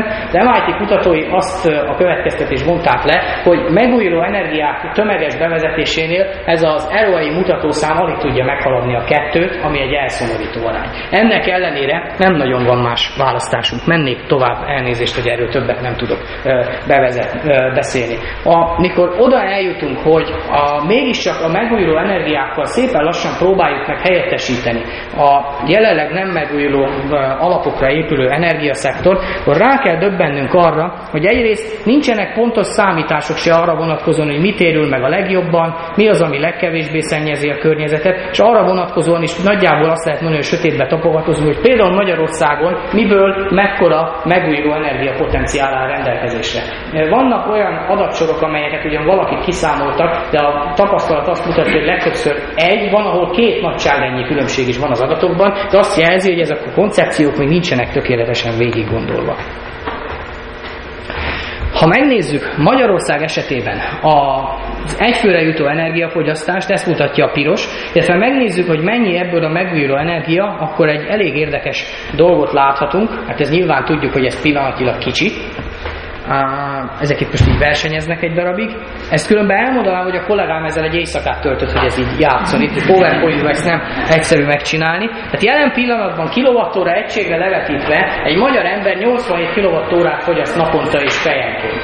Ez a 87 kilovattóra, ez nagyjából megfelel, hát durván 100 ember 8 órás izommunkájának, hogyha azt feltételezzük, hogy egy ember 100 wattos teljesítményre képes, és ez azt jelenti, hogy mindegyikünknek, aki itt ül a teremben, mert átlagos felhasználók lehetünk energia szempontjából, körülbelül 100 energia rabszolga áll rendelkezésére, csak hogy még a mi falunkban a napszám, tehát egy ember kétkezi munkája 8 órára kerül 4000 forintba, addig mondjuk, mit tudom én, 1 kWh villamos áram 60 forint, ami körülbelül megfelel ennek az embernek mondjuk 8, inkább 10 óra izommunkájának, ez is ez azt jelenti, hogy nagyon keveset fizetünk ezekért az energia rabszolgákért még mindig. Világos dolog, hogy ha megújulókkal akarjuk helyettesíteni a piros oszlopot, ami Magyarország esetében túlnyomó részt atom, földgáz és kőolaj, akkor egyrészt hatékonysági és takarékossági lépésekkel csökkenteni kell a piros oszlopot, másrészt jóval nagyobbra kell venni a jelenleg megújulónak mondott részarányt, ami nálunk biomassa, ez nyilván fatüzelés néhány magyarországi erőműben. A lehetőségek elég nagyok, de azt kell látnunk, hogy a reális számítások, amiket McKay könyve alapján végeztünk el Magyarország esetére, azt mutatják, hogy hát most persze nem ilyen szép kerek számokán ezek, csak ez jött ki, és ezt írtam ide, de olyan 35-45 kWh körüli érték az, ami a jelenlegi magyar fogyasztásból megújulókkal helyettesíthető. De ebben már olyan kategóriák is vannak, amik az álmok birodalmába tartoznak. Ugye Magyarország legnaposabb része sincs olyan jó, mint például Spanyolország, de ha mondjuk a spanyol értéket vesszük alapul, hogy egy eh, nap erőműben az egy négyzetméterre első teljesítmény sűrűség mekkora, az olyan 30-40 watt körül van egyébként nem nagyobb, mert nem csak napelemekkel van fedve a naperőmű, hanem vannak közötte utak, vezetékek és így tovább. Tehát mi most a naperőmű által lefoglalt bruttó területre vetítjük ezt.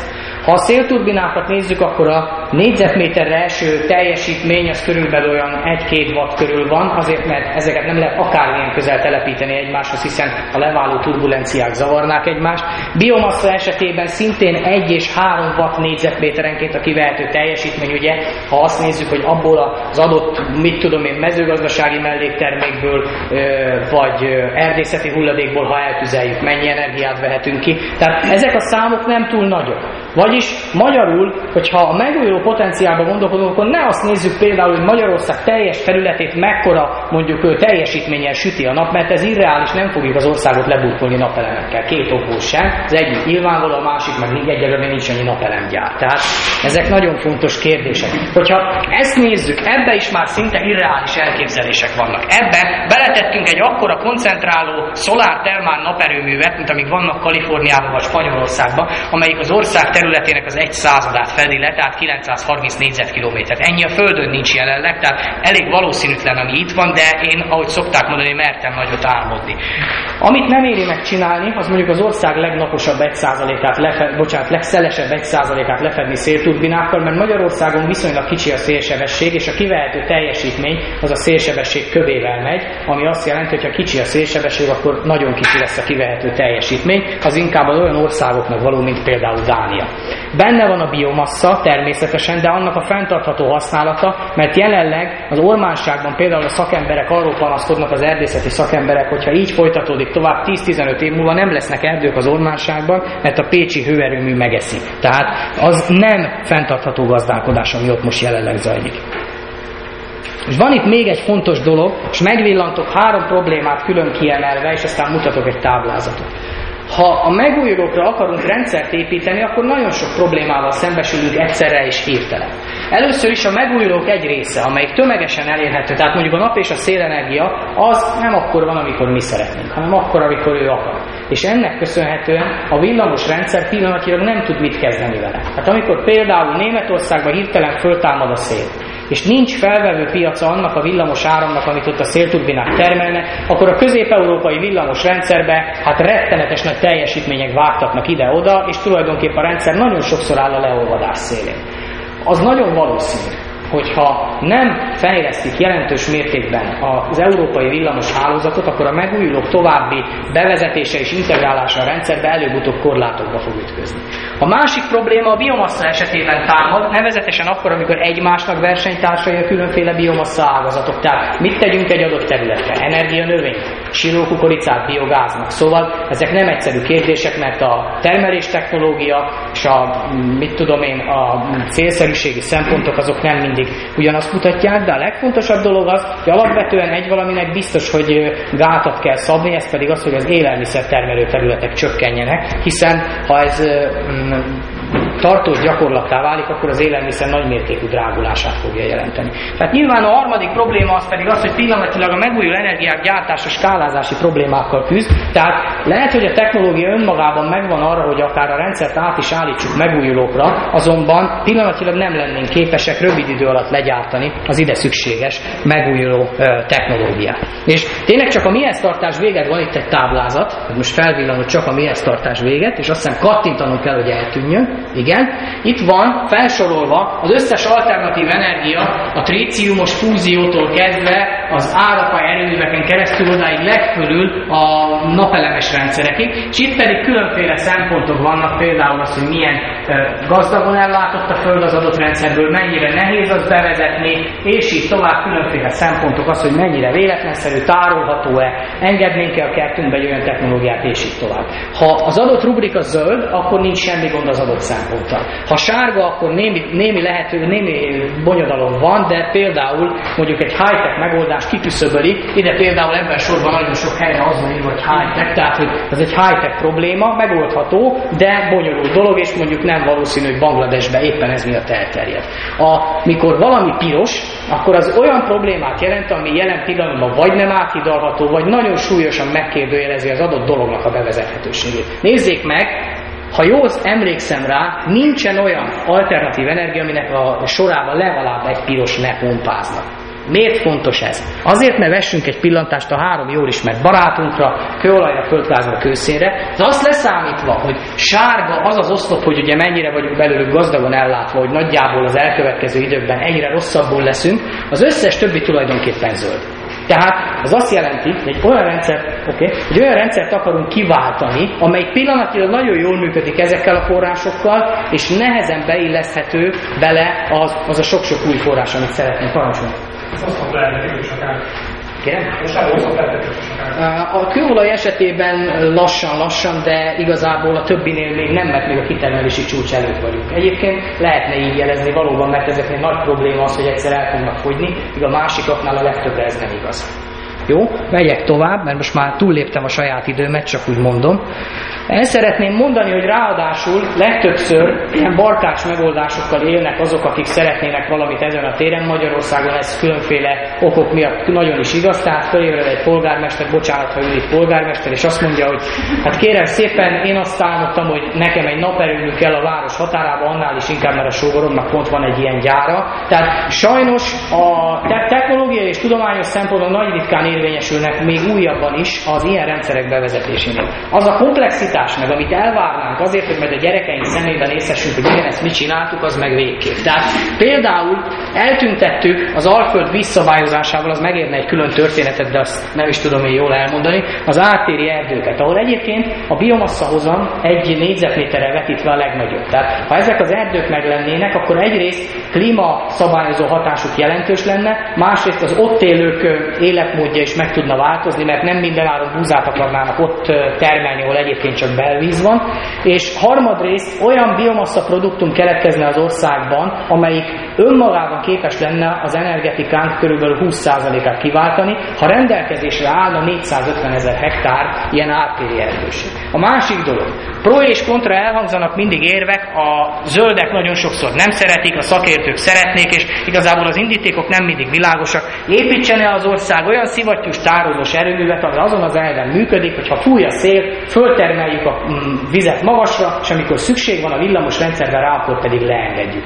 Igazából háttértanulmányok kimutatták már azt is, hogy erre szükség van, meg azt is kimutatták, hogy jelenleg nincs rá szükség. Ennek ellenére ez komplexitásában egy előremutatóbb megoldás lenne, mint mindenáron ahhoz ragaszkodni, hogy szélturbinákkal és napelemekkel állítsunk elő tömegével villamos áramot, anélkül, hogy ezt tárolni tudnánk, de jelenlegi villamos irányítás ezt nem képes kezelni. Tehát a komplexitása ennek a problémának nagyobb sem, mint hogy egyszerű politikai pro és kontra érvek legyenek ez mögött. És a másik dolog pedig az, hogy a természettől el kéne lesnünk azt, hogy az hogyan működött régen, és hogyan működik ma is, hogy abban a folyamatok körbe-körbe aladnak, és csak megújuló energiák hajtják őket. Tehát még a mi rendszereink lineárisak, most mit mondjak hirtelen, itt van például egy ilyen high-tech eszköz, mint az én telefonom, ebben van mindenféle fém, meg műanyag, és ez egy lineáris folyamat eredménye, kibányásszák, közben szennyeznek, a gyárból aztán kijön, én megveszem, és nyilván pár év múlva én szeretném használni, de el fog romlani, mert nem működik örökké, és akkor hulladék lesz belőle, vagy feldolgozzuk újra, vagy nem, de inkább vagy nem. Bár ezt megéri, de mondjuk egy PET palackot már nem biztos. A természet ilyeneket nem csinál. A természetben nagyon sok folyamat működik, amelyikben ugye megy egyik rendszerből az anyag a másik rendszerbe, és közben megújuló energia hajtja. Van egy ismerősöm, aki ilyenre egy egész gazdasági koncepciót épített, Günther Paulinak hívják, és csak egy gondolatmenetét hadd mondom elő. Azt mondta, hogy miért kellenek nekünk olyan elemek, például a távirányítókba, amelyek egyébként mérgező anyagokat tartalmaznak, és alig tudunk velük mit kezdeni, miután lemerültek, ha a gomb megnyomásával egyébként termelünk annyi energiát, amennyi szükséges lenne az eszköz működtetéséhez. És miután ő ezért egyrészt jelentős pénzeket fizetett kutatóknak, másrészt pedig megadta ezt a, úgymond ezt az irányt, ami csak egy ötlet és semmi tudományos újítást nem tartalmaz, kidolgoztak ilyen távirányítókat, amikben nem kell lenni, és így tovább, de ez, ez most egy nagyon buta és egyszerű példa volt, vannak, vannak sokkal bonyolultabb példák is ennél, amikor látszólag hulladékot hasznosítanak újra, méghozzá úgy, hogy az társadalmilag és gazdaságilag is hasznos legyen. Tehát az ilyen folyamatok bevezetése is szintén fontos lenne. Hát én ebben a kicsit bőre szabott, hogy 50 percben ennyit tudtam elmondani, felvillantani, és most nyilván lesznek majd kérdései, még azért így a végére azt hiszem itt lesznek alul azok az adatbázisok, amikre szoktuk építeni a munkánkat, tehát közben azt, hogyha valakit érdekel, akkor megnézheti, és hát akkor nyugodtan kérdezzenek, várom, hogy mit okoztam ezzel az előadással, milyen maradandó sérüléseket. Köszönöm.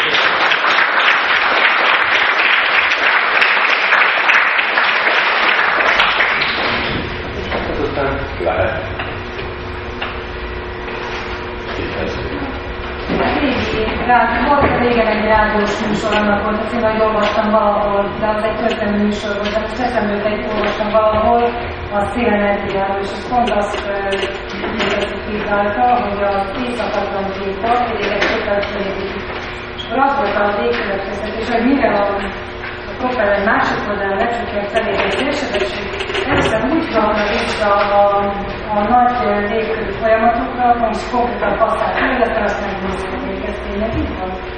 vannak olyan, mert ezt nem tudjuk, majd a megépítjük után most rá fogunk jönni, hogy lehet, tehát, de most komolyra fordítva vannak olyan számítások, amelyek megpróbálták megbecsülni, hogy mekkora az a szélenergia, illetve szélturbina kapacitás, amelyiknél már valószínű, hogyha mondjuk zsinórba vannak építve, akkor a lokálisnál nagyobb léptékű időjárás módosító hatás lépne fel, és ha jól emlékszem, akkor ott olyan 100 és 500 gigawatt körüli érték jött ki, ami nagyjából az a nagyság, amit említeni tetszett, amit az észak óceán esetében terveznek. Tehát pillanatilag itt is úgy vagyunk vele, hogy a megoldást annyira sürgetően keresünk, hogy nem veszük észre, hogy később milyen problémákat generálunk vele.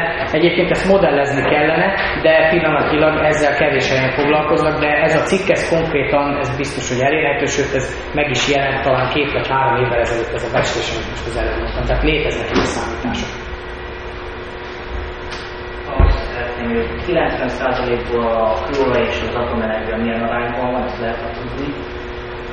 Illetve az, hogy ebben az előadásban ugye az urániumról volt szó, annak kitermelése, egyéb más módok, új generációs atomenergia, ebben milyen potenciál van, van-e olyan, ami azt tudja, hogy a kiégett fűtőelemeket felhasználja, ami egyébként gond, és azt hallottam, hogy vannak ilyen irányzatok is, hogy lehet majd, hogy ilyen, ilyen felhasználás, illetve hogy ugye van plutonium, pódium, és egyéb. Ez, ezekben milyen potenciál van, hogy ez esetleg írheti akár ezt a lecsengést, ami 2070-ig vagy 2100-ig van, 100-200 éves. Mert hogy abban még annyi a földkép, hogy ez ebből nem volt szó, hogy ezt.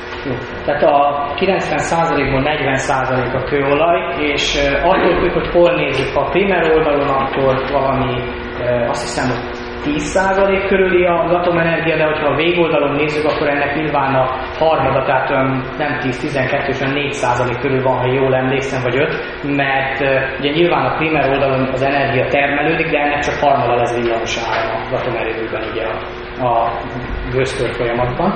Na most, hogyha a második részét nézem a kérdésnek, akkor nyilván egyrészt lehet a reprocesszálásról beszélni. Ez olyan értelemben érdekes lehet, hogy a harmadik generációs atomerőművekben már lehet majd olyan fűtőelemeket is visszarakni, amelyekben korábbi kiégett fűtőelemek újrahasznosítása történik, de ilyen erőművekkel kapcsolatban azért nincs még tapasztalatunk, mert pillanatilag hát alig ha mondhatnám, hogy nagy üzemi tapasztalatokkal bírunk a harmadik generációs erőművek terén. A legjobb tudomásom szerint az egyetlen harmadik generációs erőmű az pillanatilag most épül Finnországban Okiduoto mellett, három évvel meghaladva most már a tervezett átadást és 100%-kal a költségeket. Nem tudom megmondani, hogy aztán ez hogy fog működni, de tervek szerint ennek már az újrahasznosítási tényezője magasabb lesz, mint a mostani erőművek. Tehát ez már úgy mondják, hogy félzárt ciklusú lesz, tehát vissza lehet pakolni bele a saját maga kiégett fűtőelemét is részbe. Tehát ez valóban meghosszabbíthatja. Azt azonban érdemes tekintetbe venni, hogy a harmadik generációs erőművek bevezetése az körülbelül egy 30-40 éves időintervallum lenne durván, mert annyi volt a mostaniaké is,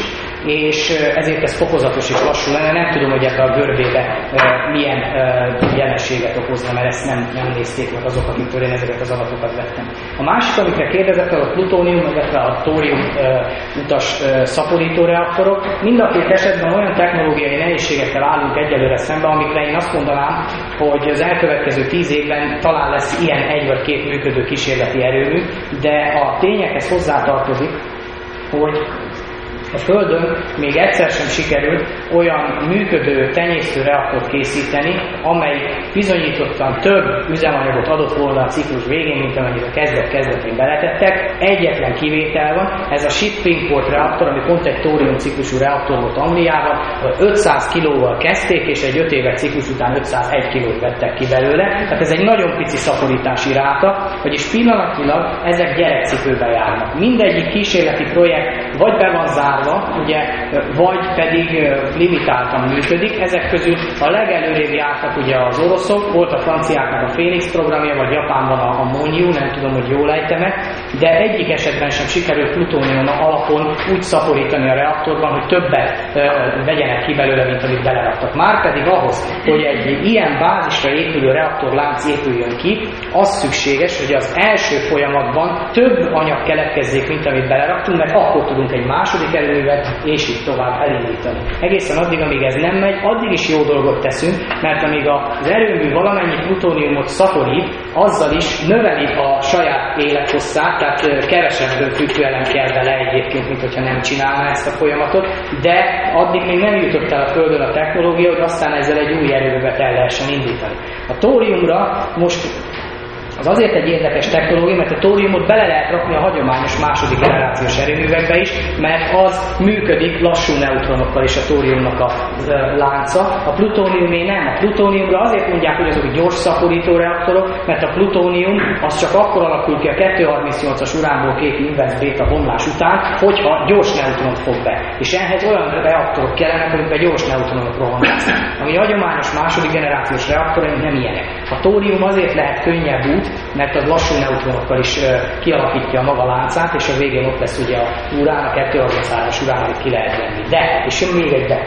Amikor kész, mondjuk tegyük fel, sikerült szaporítani akkor is nem arról van szó, hogy a benne lévő tórium teljes mértékben átalakult 233-as uránnál, hanem mivel a reakció csatornának van legalább 4-5 leágazása, lesz ott 3-4 olyan elem, ami miatt legfeljebb robotokkal lehet szétszedni, és mivel nagyon sokszor alig különböző elemekről van szó, bonyolult módszerekkel szétválogatni az atommagokat centrifugában vagy ilyesmi, tehát ez egy nagyon veszélyes és bonyolult eljárás lenne. Ettől függetlenül én szurkolok neki, hogy sikerüljön, mert a szaporító reaktorok és a fúziós energia az az egyik lehetséges út, amelyik át tudja hidalni a nagyobb megújuló felskálázás és a mostani fosszilisok között az utat. Tehát ez lehetséges. Akkor már itt az utolsó ITER Franciaországban, a fúzió, hol tart most? 2026 körül? 2028-ra, tehát én a Zoletnik úr előadásából azt hallottam, hogy 2028-ra tervezik az első olyan reakciót, amelyik már energia mérlegében pozitív lesz de itt hát is... nyilván a legnagyobb átörés a fúzió lenne. Igen, ez így van, de itt is szeretnék két ilyen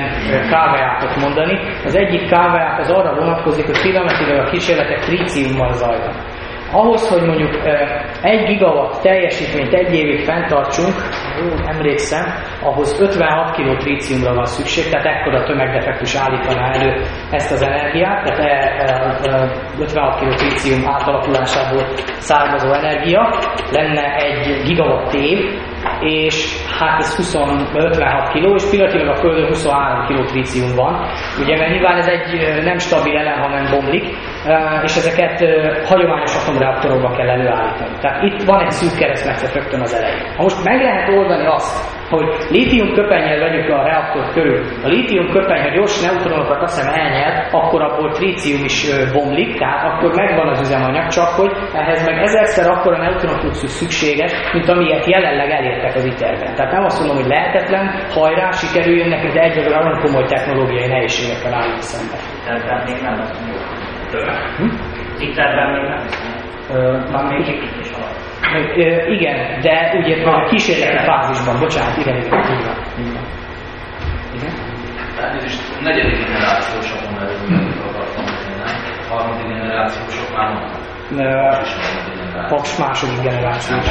Nem, nem, második. hogy ezek a negyedik generációs lesz, ami a Nem, a negyedik, a negyedik generációs az a plutónium meg a tórium ciklusú szaporító, arra mondják legalábbis. Hát Én így tudom. Lehet, ha valaki jobban tudja, Az egy gyártási ciklus, azzal keveri össze. akkor segítséget Ez egy gyártási ciklus.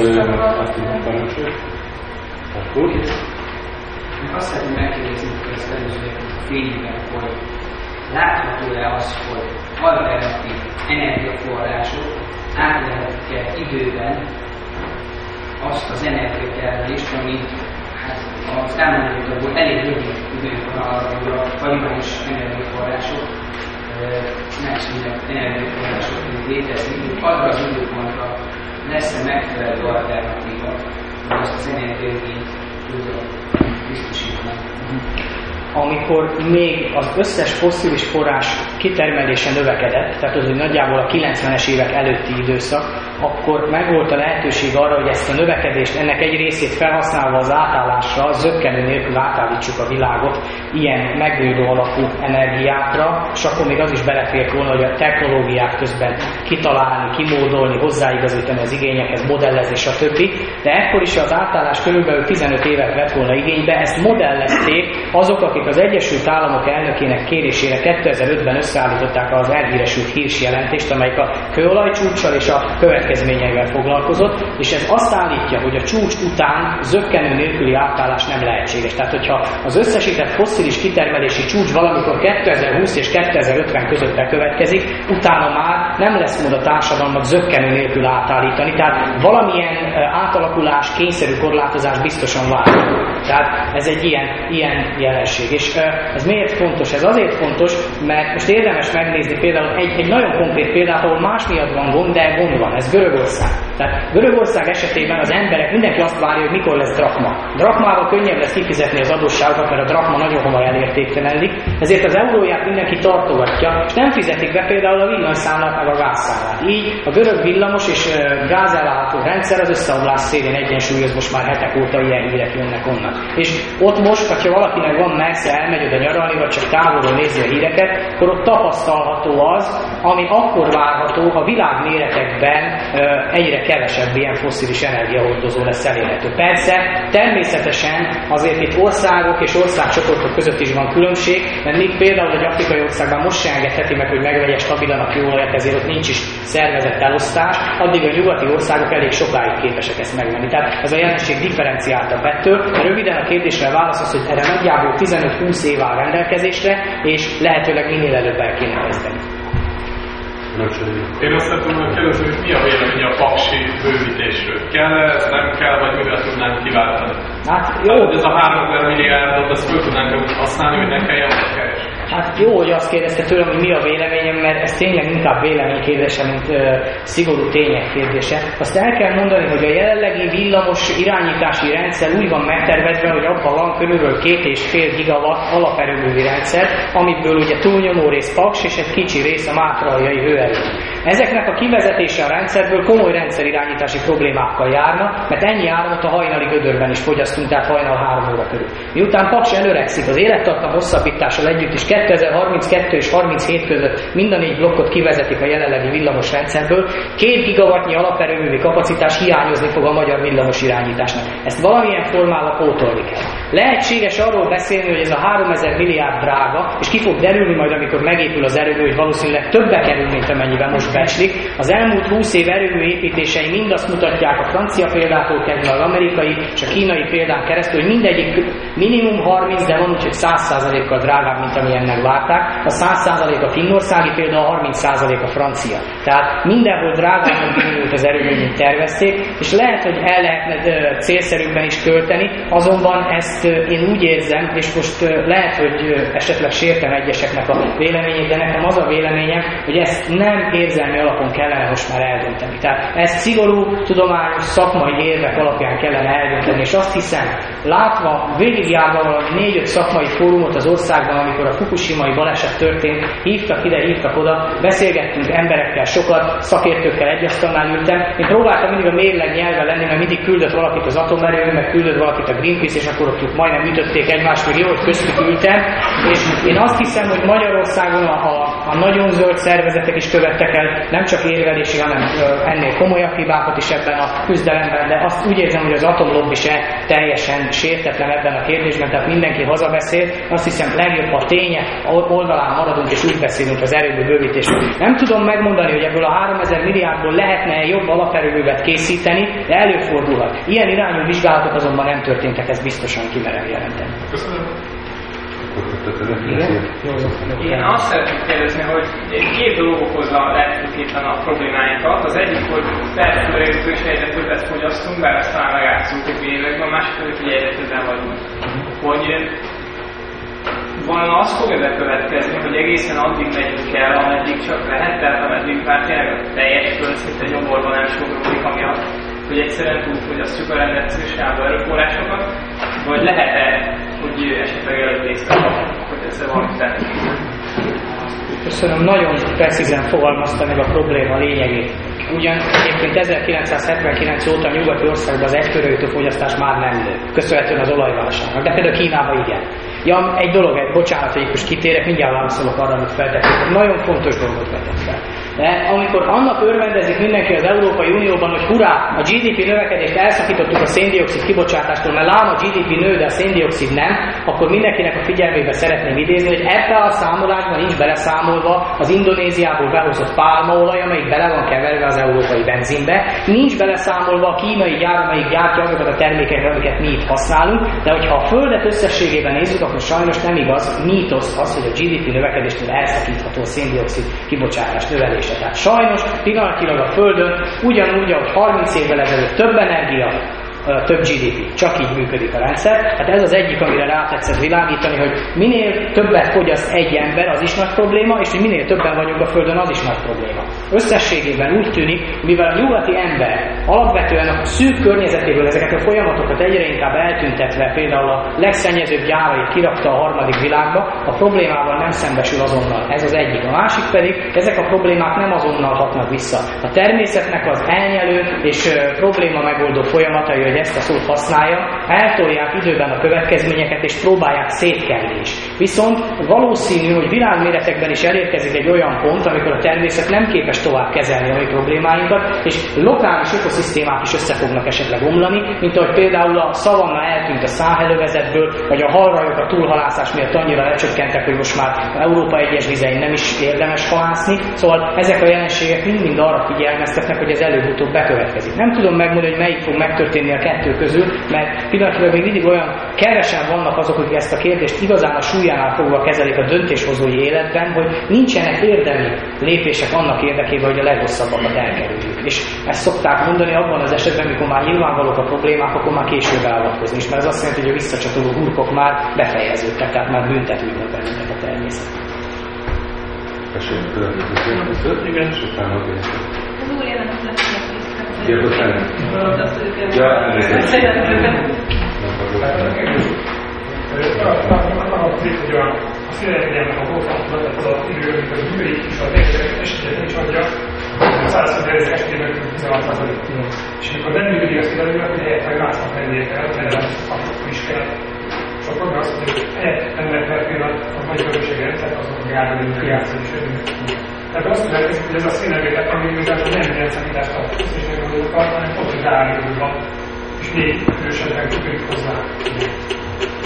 Így van, ahogy mondja. Tehát, hogyha nekem szélturbináim vannak a rendszerben, akkor azzal megegyező csúcserőművi gázturbina kapacitást be kell állítanom a rendszerben, mert a szél, a tapasztalatok azt mutatják, az északi tengeri tapasztalatok, hogy egy perc alatt teljesen eltűnhet az összes szélkapacitás a rendszerből. Így ha a villamos irányításnak ezt a problémát kell megoldani, akkor el kell gondolkozni azon, hogy vagy kiegyensúlyozó gázturbinákat állítunk üzembe, amik a kibekapcsolgatás miatt 10% alatti hatásfokúak, vagy pedig olyan tározós rendszereket vezetünk be a szélturbinák mellé, mint amiket Dot, dot. Mert megtörténhetik az, ami Németország esetében már meg is történt egyszer, hogy amikor elkezd fújni a szél és nincs felvevő kapacitás, akkor ö, több tíz gigawattnyi áram rohangászik Európába, úgyhogy a villamosrendszer alig bírja, és ilyenkor ránk is ránk terhelik, és mi sem nagyon tudunk vele mit kezdeni. Elég egy gyenge pont, mondjuk egy transformátor alállomás, amelyiknél mondjuk nem bírja az átvitelt a rendszer, és akkor a hiba úgy lekaszkádol, hogy fél Kelet-Európa sötétségbe borul. Ez előfordulhat reális opció, ha csak nem fejlesztik hozzá a villamos hálózatot. Egy, kettő, három, van még jelentkező? Ezzel kapcsolatosan, hallottam egy Desertek nevű projektről, ami összekapcsolná az északi szélerőműveket Európában az észak-afrikai megépítendő tükrös napelemes rendszerekkel. Hogy ennek mekkora, hogy látja ezt a lehetőséget, hogy ez mennyire kivezető út? Hát a Desertek, amit ugye többek között a Siemens gyártana, az 2035-re az európai villamos igény 15%-át hivatott fedezni algériai koncentráló szolártermál erőművekkel, és valóban nagy feszültségű kábelekkel összekötné ezt az Észak-Európában termelő szélturbinákkal. Ehhez a jelenlegi átviteli kapacitás Európában ebben az irányba körülbelül 20 gigawatt teljesítményt enged meg egy időben átvinni, és a számítások azt mutatják, hogy csekély 80 gigawattot kell még hozzáépíteni, hogy ez működőképes legyen. Tehát egy nagyobb rendszert kell kiépítenünk, mint ami most a villamos rendszer. Nem lehetetlen megcsinálni 2035-ig, de gondolom mindenki érzi, hogy ezt alapvetően mi fogjuk megfizetni, mert ez a villanyára márában jelentősen jelentkezni fog. A becslések azt mutatják, hogy 50%-tól 200%-ig terjedő áremelkedést okozhat ez ebben az intervallumban. Nekem tetszett az előadás alapvetően, annyi problémám volt, hogy az előadás esetén a fosszilis és egyéb nem megújuló erőforrásoknál, ott szép hosszú grafikonokat látunk, hogy mennyi idő alatt tudott a kitermelés, míg a megújulóknál csak egy ilyen pillanatában volt, hogy ennyit kellene jelenleg megújulóból előállítani, és helyette csak ilyen picit állítunk elő. Tehát mennyire vannak ezek a modellekbe beépítve az, hogy ahogy exponenciálisan növekedett a fosszilis energia hordozóknak a kitermelése, ugyanúgy akár a zöld technológiák is megindulhatnak ilyen exponenciálisan, egyik kérdésen, bár erre nyilvánvalóan kevesebb idő van, tehát nem tudunk egy száz évre visszamenni, száz évvel ezelőtt nem A másik pedig az, hogy a, ezek a különböző modellek arra épülnek, hogy megjósolják, hogy körülbelül mennyi áramot fogunk fölvenni. Na most, a, a, jól látom, az olaj termelés skálán is nagyon jól látható volt, hogy a teljesen exponenciális váltsatok körülbelül 45 fokos bővészű kitermelés növekedés a 70-es éveknél megtölt, és egy 10-20 fokkal arra lejjebb száll. Tehát minden egyes árambanásnál várható legalábbis szerintem az, hogy a kitermelés csökkenni fog, még pedig azért, mert az igény is csökkenni fog, mert a magas áramárak miatt egyszerűen kevesebbet fogunk fogyasztani. A 70-es években ez Amerikában elérhető volt, ugye a japán autóipar azért futott föl, mert ott nem képesek voltak olcsó fogyasztásra autókat gyártani, és meg is szüntek a kedélyeket, illetve a kamerák gyártására Tehát ezzel mennyire tud számolni a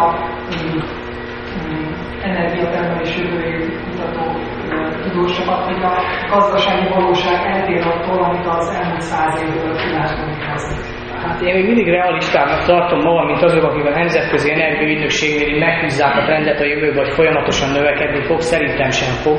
Viszont azt érdemes tekintetbe venni, hogy bár a nyugati világban kiépült, most hívjuk úgy, hogy jóléti társadalom, bár ez hiányos fogalom, mégis tehát nagyjából rendelkezésünkre állnak források, és azt hiszem, hogy nekünk már jelentősen nem fog nőni a fogyasztásunk, ez látszik az elmúlt 20 év adatai elemezve. Ugyanakkor a félvilágot beoltotta a nyugati társadalom a reklámain meg a sorozatain keresztül, hogy ő is csak éljen úgy, mint ahogy a nyugat él, és ez nem lehetséges. Tehát a kínai földgáz export például az elmúlt évben 200%-kal nőtt, bár ez önmagában semmit mondó adat, mert nem tudjuk, hogy mihez képest, és nem is tudom a pontos adatot megmondani, de az biztos, ha így menne tovább, ne hosszabbítsuk meg a trendet a jövőben, mert nincs értelme, de ha így menne tovább, 10 év múlva Kína vásárolná az összes földgázt a piacon, ami lehetetlen. Ennek ellenére még 10 év múlva sem lesz Kínában olyan jólét, mint amilyen nálunk van. Tehát ezek ilyen feszültségforrásokat jelentenek. És körülbelül pillanatilag 4 milliárd ember van kívül a jóléti társadalom kosarán, és ez a 4 milliárd ember, mert beoltottuk vele, arra törekszik, hogy belül legyen rajta, és ez nyilván nem lehetséges, de ez továbbra is tudja indokolni ezt az igény növekedést. Az igény növekedést ezt ezzel akár még meg is lehet alapozni.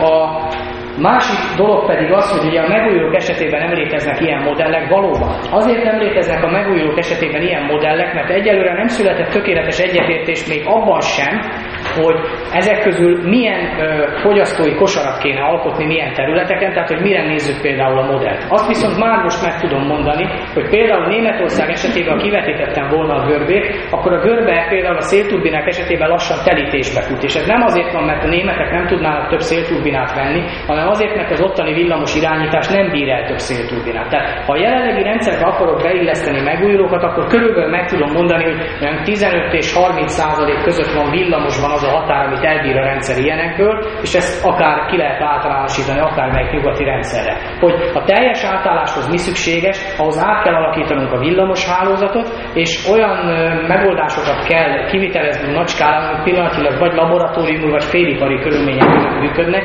Tehát erre modellt alkotni nem lehet, többek között azért sem, mert az ártényezőket nem tudjuk. Tehát az a helyzet, hogy még nem gyártjuk őket annyira tömegesen, hogy tudjuk, hogy milyen lesz az ára akkor, amikor majd tömegesen fogják gyártani. Ezek a modellek azonban, hogyha a legtúlzóbb, legnagyobb túlbecslést alkalmazunk, akkor az, amit mondtam, hogy körülbelül 20-30 év alatt át lehet állítani a társadalmat ilyenekre, de azt is tekintetbe kell venni, hogy ugye a semmiből nem lesz semmi. Tehát amikor megújuló energiaforrásokat gyártunk, pillanatilag azt egy fosszilis forrásokra épülő társadalom gyártunk. Na most elnézést elküldendi.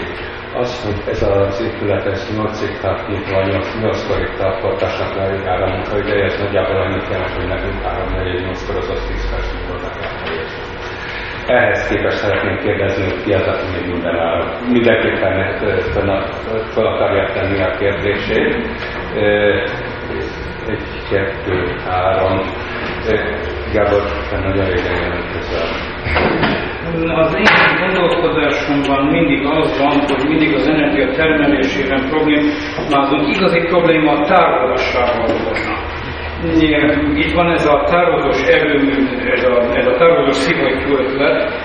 Én, a környező országokban, a Kárpátokban már mindenhol vannak ilyen tárolós szivattyúk. Magyarországon a, volt a környezetvédőknek egy érve, amit teljes mértékben elhittem, hogyha például a Duna víznyilván Duna Kili, nem is tudom, a dobogókőnél, ebből, ebből az lenne, hogy a Duna vízszintje napi fél métert lefelé ingadozik, és következésképpen a Szentendrei szigetet száz év alatt lehordaná a mahátságikára.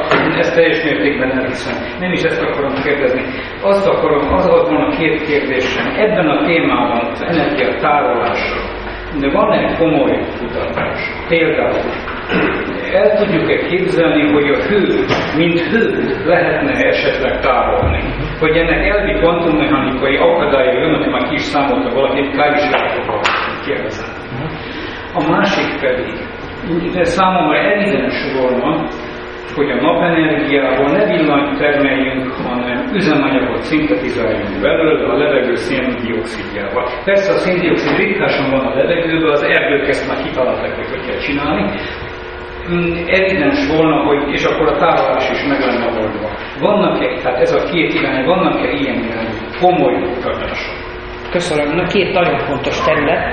A hő tárolása esetében sóolvadékokkal próbálják megoldani, tehát olyan sóval, amelyik ugye a hőtől fázis átalakulás szenved, mert a fázis átalakulási hő az elég komoly olyan nagyságrendben esik, amivel jelentős hőt lehet tárolni. Ilyen kísérletek vannak, de én nem ezen a területen dolgozom, erről ettől lényegesen többet nem tudok mondani. Van egy ilyen vaskos könyv róla, tehát csak nem néztem meg ezeket a részeit. Viszont van egy másik, amin speciál éppen mi dolgozunk, ez pedig egy olyan fémen alapuló akkumulátor technológia, amelyikből egy kiló, az nagyjából egy kilovattórának megfelelő energiát tud tárolni, de hát most én erről azért sem mondok többet, mert ugye a szabadalomban résztvevő társak erre igen hatalmaztak fel, másrészt meg majd meg fogják látni, hogy működik-e, tehát hogyha azt látják az újságban, hogy én hirtelen eltűntem, akkor nyilván működött, csak valakiknek ez nem tetszett, de ez azt jelenti, hogy a jelenlegi uh, sav, ólomsav akkumulátor akkumulátorokhoz képest körülbelül ötször nagyobb az energia sűrűsége ennek az akkumulátornak, és mivel benne ez a fém teljesen zártan van, és a ciklus száma körülbelül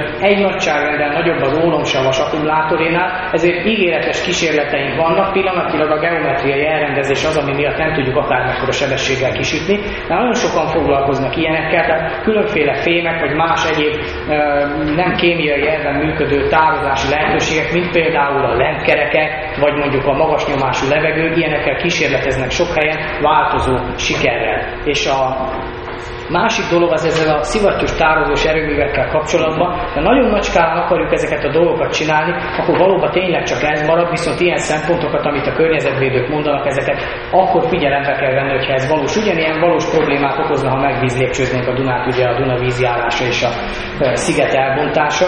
És a harmadik, amit kérdezett tetszett, az pedig ugye a, a napenergiával történő szint üzemanyag előállítás lenne. Valóban ez lenne a legcélszerűbb út. Na most ugye nyilván mindenki ismeri Olá Györgynek az elképzelését a metanolgyártásról, ha dögivel lenne áram, akkor ez alkalmas lenne rá. Pillanatilag még azt hiszem, ezt a vegyészek mondták nekem, hogy a levegőben lévő kevés széndioksziddal nem, de ha például egy gyárkéménynek a széndiokszidját kötik meg, buborékoltatják át valamint, akkor már működőképes lehet ez az eljárás. Tehát igen, ilyen kutatások tényleg zajlanak. Elnézést, nem szerintem, de ezt visszaképpen Néhány adat, tehát a fukushima erőmű a legújabb mikroszképek alapján nem állt le, szennyezi az óceánokat, most már a a csendes óceán egyharmada így elérte a, a, a, tehát néhány éven belül sajnos, ha nem állítják a bajok lesznek az egész óceán rész eh, radioaktív lesz. Tehát a, a, a reaktorra kapcsolatban egy ígéretes lehetőség a sorvadékos reaktor, amelyik Amerikában évtizedekig működött, csak az volt az át, hogy ebből nem lehetett atombombát csinálni. A, a kínaiak most fölvették a fejlesztését ennek, most az egyetemen is fölvetődött ennek a dolga. Tehát ez a, a nem megújuló, a további lehetőség, amit kevesen ismernek, a hidrogénnek van olyan alapállam állapota, amelyik lefelé, közelebb az atommaghoz. Csak ez nagyon nehezen reagál, ezért kvázi fekete anyag, de óriási lehetőség van a normál szintek közötti néhány elektronvoltos energiakülönbség helyett itt 80-90 elektronvolt különbség van, tehát óriási energiát lehet belőle kivenni. Nézzék, Olaszországban fejlesztik ezt a rendszert, már már 50 kW-os rendszerek gyakorlatilag rendelkezésre állnak, és teljesen szabaddá tették a rendszer, tehát bárhol nálunk is vannak szakértői ennek, csak minimál támogatás nincsen. Ez a probléma. Tehát ez óriási lehetőség. Most bocsánat, hogy visszakezdjük, a Rossziról van szó? De, de, de, de, a, a Rossi fél... Ez a hidrino.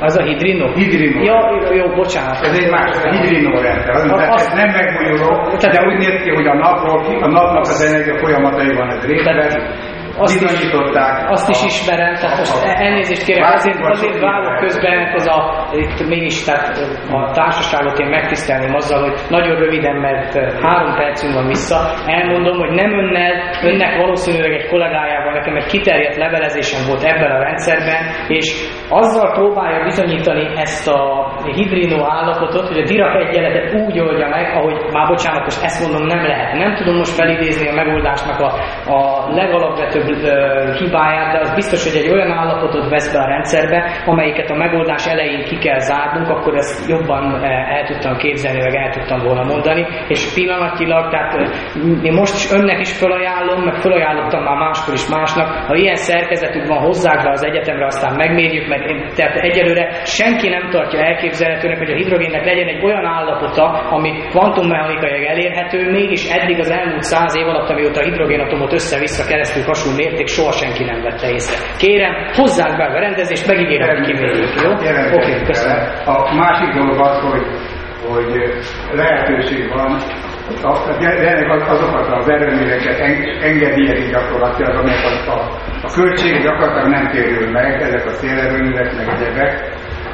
a, van egyéb lehetőség is, anyagot adtam kollégának, végre egy, egy iparilag gyártott berendezés az Ausztrál rendszer, ez a környezeti hőt alakítja át, alapegységként 50 kW-onként, de bővíthető, és a, a, a, a melléktermék a hideg levegő. A továbbja van, e, vannak egyre, a, egyre jobban előznek a, a félvezetős és, és egyszerű monotermál elemek, amelyek nem hőfok különbségre, hanem hőfokra adnak elektromos energiát. A hőfokkal exponenciálisan függ. Tehát ezek a, ezek a, ez a pirotermikus reakció. Monotermál. monotermál. Jó, köszönöm, te elnézést, csak azért szakítom félbe, mert valóban itt van az anyag erről a hőszivattyúról, majd meg, meg, meg fogom nézni, és mi már leveleztünk egymással. Nem de, de szó, jó, meg fogom beszélni, csak azért, mert még valami, azt hiszem még a kérdés. Még azt mondom, hogy a, a Tengergyűrinak a, a, a, a szerkezetére, amelyiket gyakorlatilag elemátalakítás végez egy mikrosütőben, arra most komoly támogatást kapott 80 millió. Tehát, hát akkor azt tudom mondani, hogy hajrá, én de a más utakra is kellene egy minimál dolog, amik, amikre kutatások folynak. Hát csak tudja az a helyzet, ezek fölött a pénzek fölött nem ér rendelkezem, különben én a Gyurinak is mondtam, azt a berendezést is nyugodtan hozzák be, szívesen megmérjük ugyanúgy, ahogy az előbb felajánlottam ezt a hidrino technológiát is, és bocsánat, hogy önbe folytam a szót, de valakinek itt még volt egy utolsó kérdése. Akkor legyen a legutolsó kérdés inkább társadalmi oldalról közelítve, hogy én emlékszem, hogy Ketesi Zsoltnak az az írása jelent meg legalábbis így közismerten mindenki előtt, ami a összeomlásról szólt, és hogy itt pedig a egy kicsit azt éreztem, hogy, hogy ugye mindig a centralizált technológiai megoldásokat keressük, és kevés szó van arról, bár érintőlegesen szó volt róla, hogy, hogy egyszerűen ez az energiafogyasztási szint nem, fenntartható, és az a nagy kérdés, hogy, hogy ebből tényleg valami nagy összeomlás lesz, vagy az érdekel, hogy az egy következő háromórás előadásnak lenne nyilván a témája, hogy hogy lehet átvezetni valamilyen másik folyamatba, mert hiszen a, akár hogy a szélenergiáról beszélünk, azért ott is gondolom van olyan lehetőség, hogy nem a nagy centralizált rendszereket kell növelni és a hálózatok problémáját megoldani, hanem lokálisan megoldásokat keresni, sokkal kisebb energiafogyasztás lenne. Szóval ezt nem felrúgom, csak tudom, hogy szóval ezekkel, ezekkel nyilván érdemes lenne. Persze, hát világos, hogy erről 50 percben beszélni olyan, mint mozgó vonatból szerelmet vallani, és így is nagyon erősen meg kell kurtítani a vallomást ehhez, tehát nyilván lehetne erről beszélni. Ha most az az anyag, tehát arról egy, egy mondatot, azért engem nagyon sokat szoktak bántani, és az nem nyilvános anyagnak készült. Az tőlem a keresztény értelmiségiek szövetsége rendelte, hogy írjam le, mi a worst case scenario. Leírtam. És engem azóta szintén az ország azt mondta, ez, ez egy hülye, ez beszél állandóan az összeomlásról, nem? Azért is próbáltam most megmutatni, hogy nyilván vannak még lehetőségeink, kivezető utak, csak azokon már nagyon sürgősen ugye gondolkodnunk kéne, mert a problémák azok sajnos nem kicsik. Tehát, hogyha ez tényleg szeretnék azt, hogy ebben a kérdésben tisztálássanak, akkor nem magamat ajánlom, hanem egy sokkal felkészültebb szakembert, ez a McKay. McKay-nek ez a fenntartható energia mellébeszélés nélkül című könyve nagyjából reálisan lövi be, hogy milyen lehetőségeket, milyen skálán, hogyan összekötve lehet úgy rendszerbe állítani. A társadalmi dolgokkal is nagyon sokat kéne foglalkozni, mert ezek nem függetlenek. Én azt hiszem, hogy egy műsorszámunk még van az, hogy én nagyon megköszönöm ezt a mai